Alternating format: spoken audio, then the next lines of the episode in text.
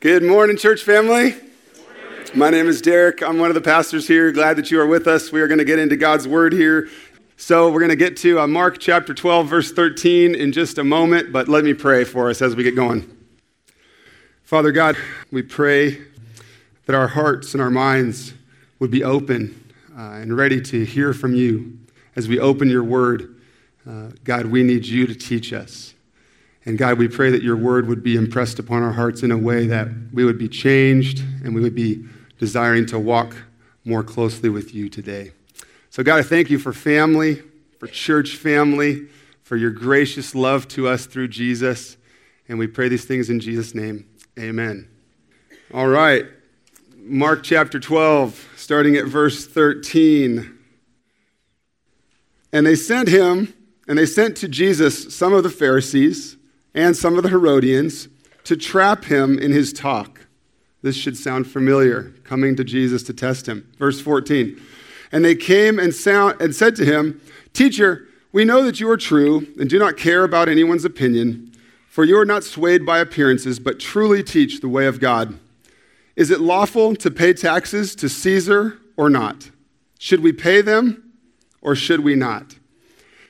I think it's interesting as you read those words that they come to him with. I tried to read them just now in, in, uh, with, no, um, with no hint to their motive, with no emotion. Because if we read their words straight, there's some truth in there. They, they came to Jesus, and, the, and their words uh, are acknowledging a couple of things that are true of Jesus that he is true, that he teaches the way of God. But but is their approach to him as straightforward as that? Look back at verse 13. We see the clue. It says that they came to him to do what? To trap him in his talk. So, it, you know, and here's the, here's the word on the screen. In the original language our Bible was written in, the word here that's translated to trap him, agreo, I think, uh, is, is usually the definition is to hunt or to catch and the most frequent use of this term is as in the hunting and, and trapping of animals for food. So here these men come to Jesus to trap him. Now, the more and more uh, Dallasonian I am, which is only seven months so, I know we could add to the screen to harvest. Yes, we could harvest the animal, right? So, so here comes these men with this with this underlying their motive and their approach to Jesus to trap him. So they're, they're, they're a hostile, it's a hostile approach. And so if we know that, when we read their words again, listen to them again, kind of knowing their intentions. And they came to verse, verse 14, they came to him and said to Jesus, Teacher, we know that you are true and do not care about anyone's opinion, for you are not swayed by appearances, but truly teach the way of God. Does their approach seem as friendly now that we know that? It sounds a little to me like insincere flattery. Uh, there's some empty flattery going on here. It's like they're, it's, they're, they're, doing, they're trying to do the whole, like, have you ever heard of the method of dealing with people? Kiss, kick, kiss. be nice, tell them the hard thing, be nice again. It's like this insincere flattery thing going on here where, where they're trying to butter Jesus up so he maybe doesn't pay attention to where they're coming from. But the question follows Is it lawful to pay taxes to Caesar or not? Should we pay them or should we not? The question is essentially a political one. They are, um, they are setting the question up to put two sides against each other. They are pitting uh, one side against the other. In their mind, the way they pose this question, in their mind, only one side can be right. It's either, and they've set the question up so that no matter how Jesus answers, he's going to be in trouble with somebody. He's going to be in trouble with the Jews, those devoted to God, or he's going to be in, in trouble with the Romans. So one group that's approaching him wants to hear one answer, one group wants to hear the other answer. A no from Jesus here, should we pay taxes to Caesar or not? A no here would mean he's rejecting paying taxes. It would mean he is rebelling against Caesar.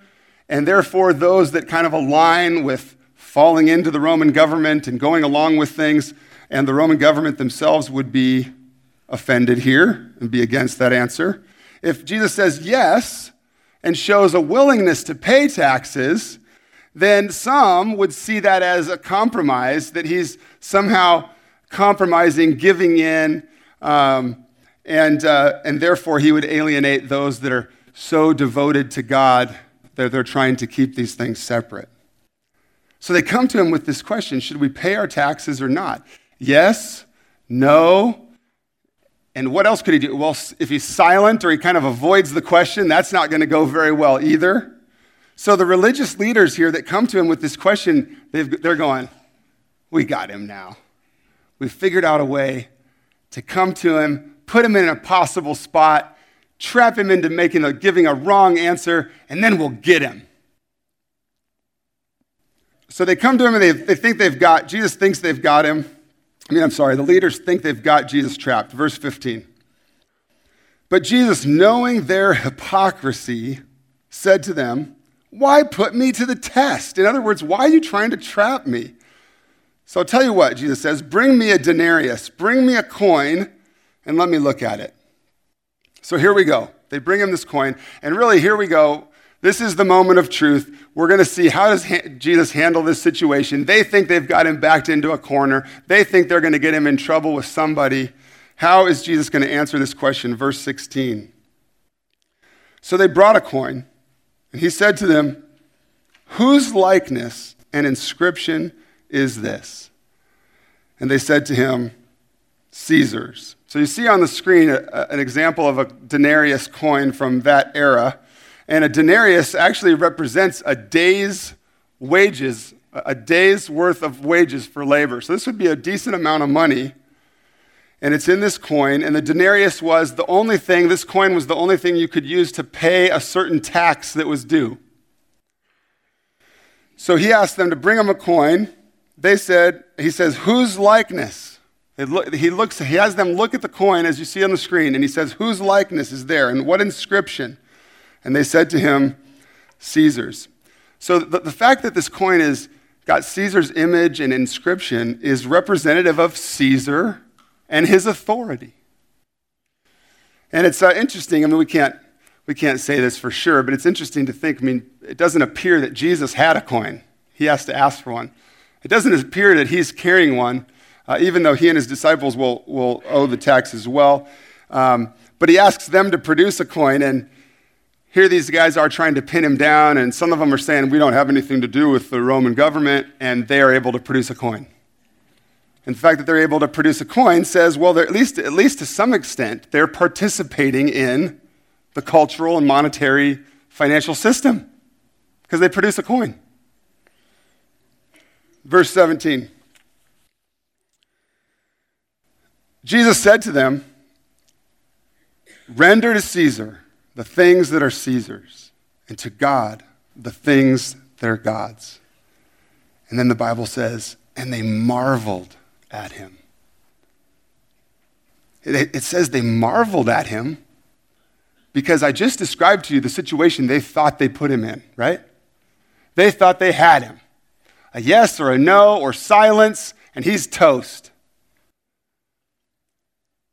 But this, they marvel because this is a brilliant astonishing, perfect answer. And true, and very true, because he is the God man. Uh, this statement is still, to this day, having a tremendous impact. Uh, it has impacted and shaped uh, Western thinking and culture and, and how government relates to the people. So, where the leaders had thought they would, their question had put him in this inescapable dilemma, they thought, uh, they thought they had him stuck, but Jesus wasn't stuck at all. Jesus saw or knew really kind of a third option. Instead of seeing these two things as opposed to one another, do I pay taxes or not? Do I support government or not? Do I, do I, am, I, am I in with the governing authorities or am I only in with God. Instead of seeing those as opposites, Jesus sees another option. Instead of seeing these things as mutually exclusive, going against each other, Jesus' response indicates that it's possible to be both, to be appropriately loyal in both areas. His answer shows that there's a possibility of being loyal to the governing authorities and loyal to God at the same time. So, those of you that saw the passage that we're teaching are excited because we're already in verse 17, and that's all that we're covering through today. So, we got one more verse to cover, and I, I only need another hour or so. So, hang on. So, let's first, I want to take this verse though, and we're going to look at it a little more closely now, verse 17. Let's first consider the first part of the, of the verse, the first phrase render to Caesar the things that are Caesar's. So he, had him, he had him go and fetch a coin, right? And we saw a picture of the coin on the screen. And, uh, and at this time, coins, the money, was understood to be property of the person pictured on it. So he asks whose likeness. They say it's Caesar's likeness and his um, inscription. So at the time, this coin would have been seen as owned property of Caesar. So, by this first phrase on the screen, by this first half of verse 17, Jesus is saying, he explains that we do have certain earthly allegiances.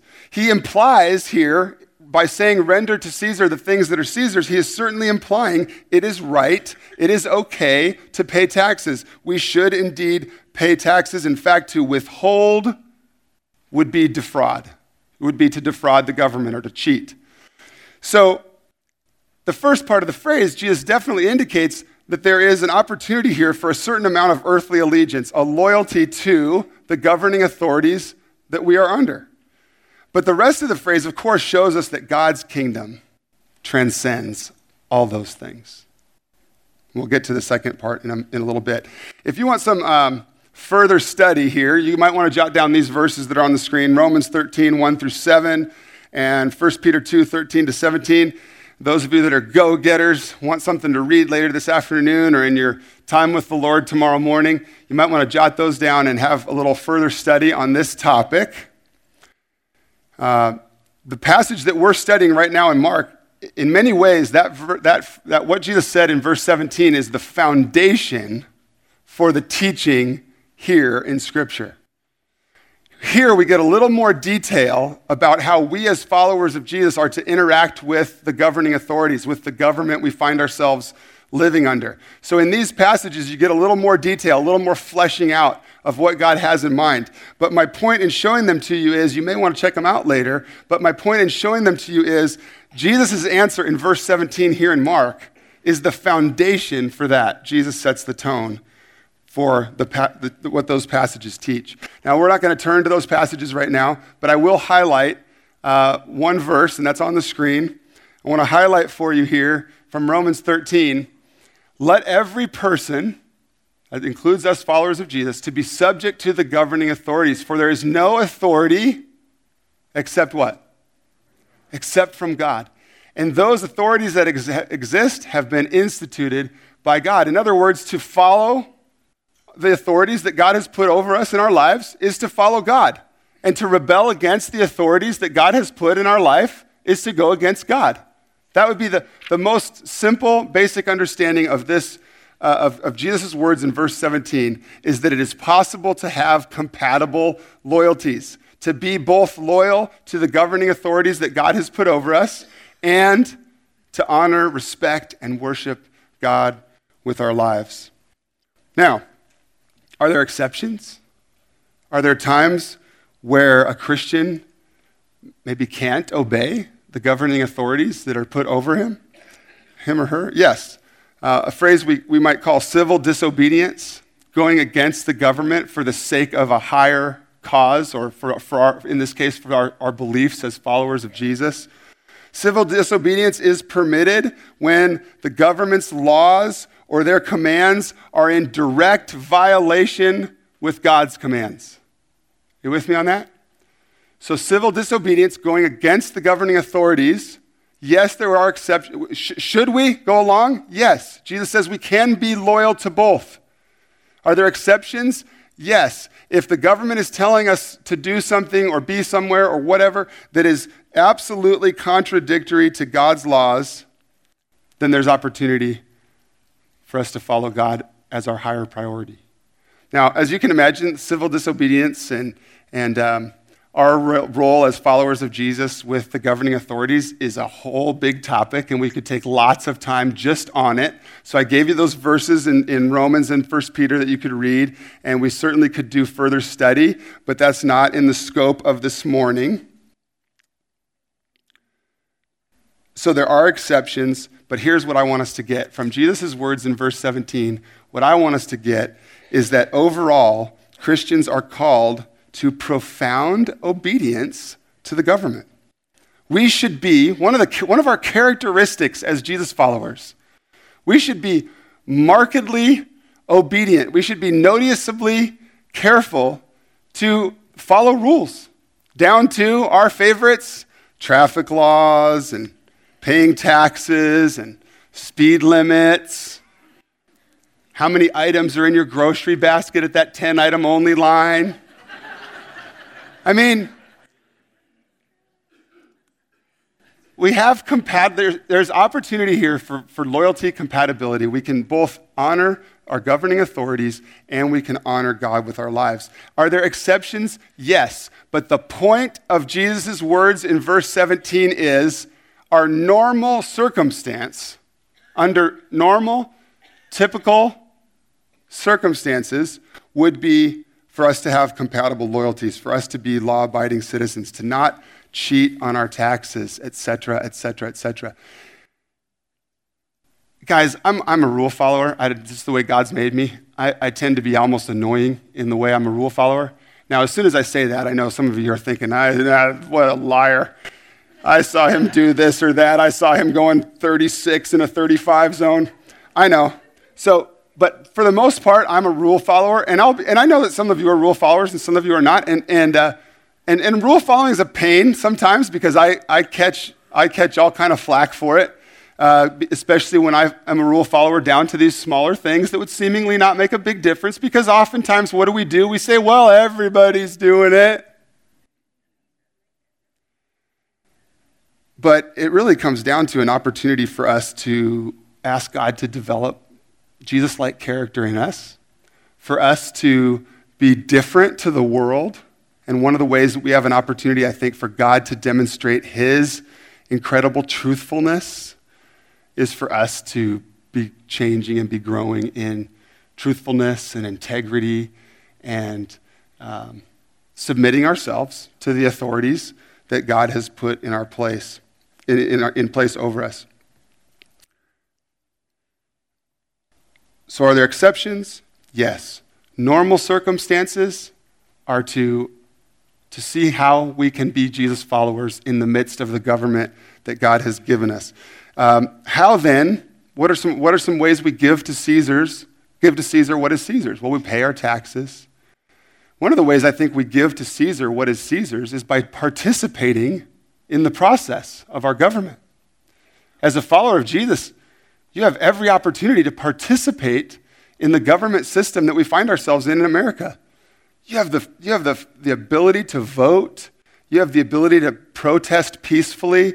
You have the ability to, to circulate petitions and to, get, to, to, to find nonviolent ways of arguing your perspective, or in, as followers of Jesus, hopefully to pro- present a side of things that represent followers of Jesus we can participate in the process. We have an opportunity to, to exercise that. We can take loving action. Christians should resist governments that, that, that compel and command evil. Christians should uh, work nonviolently within the laws of their country to bring about change in laws or leadership. We can do those things peacefully, lovingly, nonviolently, lovingly, thinking of others considering other opinions, not being so black and white. We have opportunities to give to Caesar what is Caesar's by participating in the process. In another way, we must, as Christians, 1 Timothy 2 reminds us, it's on the screen, reminds us that Christians are to, it'll be on the screen in a moment. 1 Timothy, let's have that verse, there we go. First of all, then, I urge that supplications, prayers, intercessions, and thanksgivings be made for all people, for the kings and who are in high positions so that we may lead a peaceful and quiet life, godly and dignified in every way. as a follower of Jesus, we must be in prayer for those that God has put over us in leadership. All right, so that's just the first part of Jesus' words in verse 17. So we've considered render to Caesar what is Caesar's, and now we're going to look at that second part of Jesus' response. We give to Caesar what is Caesar's, and to God the things that are God's. And really quick, we're going to look at that second part. But I think what I would just want to insert here is that I think another danger on this topic is when we flip um, the priority of the commitment. We, the, I think Jesus here is saying that we can have compatible loyalties. We can be loyal and submit to our government and honor and submit to God in our life. Those two things are compatible. But it is clear from this verse and elsewhere that our supreme commitment, our ultimate commitment, our first priority is to give to God what is God's. So I just want to caution us that we got to be, yes, we can have loyalty to country and government. And yes, of course, we should honor and worship God. This has to take priority, and we got to be careful with switching those priorities. And here's where I, I, I just bring up these two terms. And, and sometimes these are terms that are used interchangeably patriotism and nationalism. And, and, maybe they are almost interchangeably, but I think some people would have us consider them just a little different, and I'll just, I'll just suggest that. Patriotism or being patriotic, I am a patriotic person. I am so thankful to God for where we live and for the opportunities that the United States of America offers us. And we can absolutely be patriotic. And the way I'm thinking of patriotism is, is, is a love for country I'm thinking of a patriotism as expressing our thankfulness for where God has us living. And, and, and, just yesterday, we had an opportunity to express our thankfulness for our veterans who serve and, and, and give of their time and their lives so that we can enjoy all this. And so I'm thankful for veterans. I'm thankful for my country. I support us being patriotic. I just would want to caution us that, it, that, that, we can be patriotic and followers of Jesus. But, but because following Jesus has to take priority, our patriotism should not extend to nationalism. Nationalism, I would say, would be more when we take our patriotic love for country and we make it that we're the only ones, we're the best ones. If you're not American, you're hosed. If you don't live here, you're in deep trouble. If you don't do things the way we do them, you're messed up. We're the only good country. Everybody should be like us, etc., cetera, et cetera. Nationalism is, is, is extending patriotism at the expense of other people. Patriotism is speaking for myself that I love my country and I'm thankful for my country. Are you with me? Nationalism is speaking for everybody else that my country is best. And then I think as Christians, too, we just need to be careful of idolatry here. I think patriotism can easily extend into idolatry for followers of Jesus. And what I mean by idolatry is when we put something in our life more important than God. And I'm as patriotic, I think I'm pretty patriotic. I know many of you are patriotic, of course. We got to be careful that our patriotism does not become idolatry, that our, that our love of country uh, extends more importantly than our love of our great God. With me?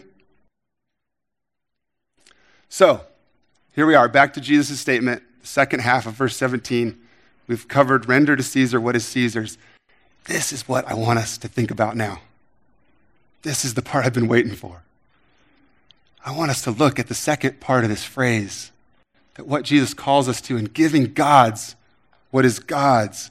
This is the part I want us to hear this morning. The other stuff is interesting how we op- operate in the government, civil disobedience, how we can have uh, patriotism and compatible loyalty. That's all interesting stuff.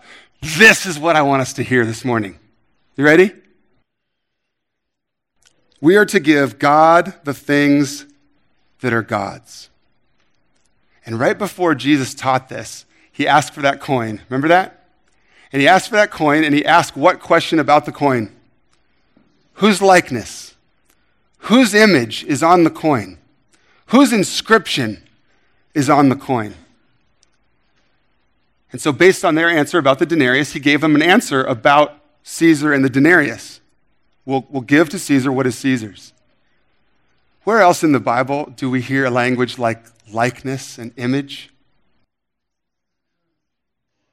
In the creation account, back in Genesis chapter 1, when God creates everything and he creates human beings, in chapter 1, verse 27, here's what we see. It's on the screen. So God created man in his own image. In the image of God, he created them. Male and female in the image of God, he created them. It's like me asking, it's like me looking at you and saying, Whose likeness? Whose likeness? Whose image? Whose inscription? And friends, if, whether you're a follower of Jesus or not, let me tell you that the image looking back at me, the inscription, the image looking back at you, me, is made in the image of God. Characteristics, things about us that are, that are in the image of God. And so, wouldn't this make sense then? As we give to Caesar the things that bear Caesar's image, the coin bears Caesar's image, so we give it back to Caesar. So then, if you and I, created by the only true God, maker of heavens and earth, if you and I are created in his image, then just as we give to Caesar what bears Caesar's image, we should give to God what bears God's image. So, what's that? Ourselves. All that we are we bear the image of God. We give to Caesar what is Caesar's, and we give to God what is God's. All that we are heart, soul, mind, and strength. We give our lives for Jesus. Look at Romans chapter 12, verse 1 on the screen. I appeal to you, therefore, brothers, by the mercies of God, present your bodies, your lives, your whole selves as a living sacrifice holy and acceptable to God, which is your spiritual worship. Father in heaven, you demonstrated your great love for us in that you sent us your Son. Father, you are the creator of all, you are the creator of us, and you made us in your image because we are yours. And so, God, we want to live lives for you. Father, we thank you for your work coming near to us, loving us through Jesus. Father, we thank you for the cross where your Son died so that we might live. God, we thank you that at the cross, because of the cross, because of Jesus' perfect obedience and sacrificial death and victorious resurrection, that we too can find new life in you. I, we thank you for forgiveness of sin, that we've been made right with you as we trust in Jesus, that you make us right with you.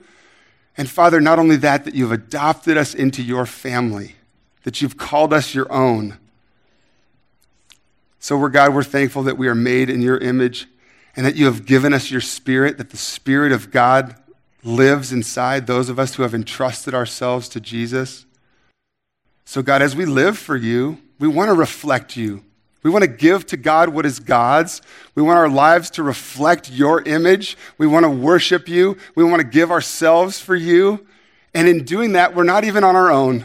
We, we don't have to try hard our own, on our own efforts. But God, you by your Spirit is, is living within us, empowering us to change and to live more like you, and for that our words and our actions would bring glory to you.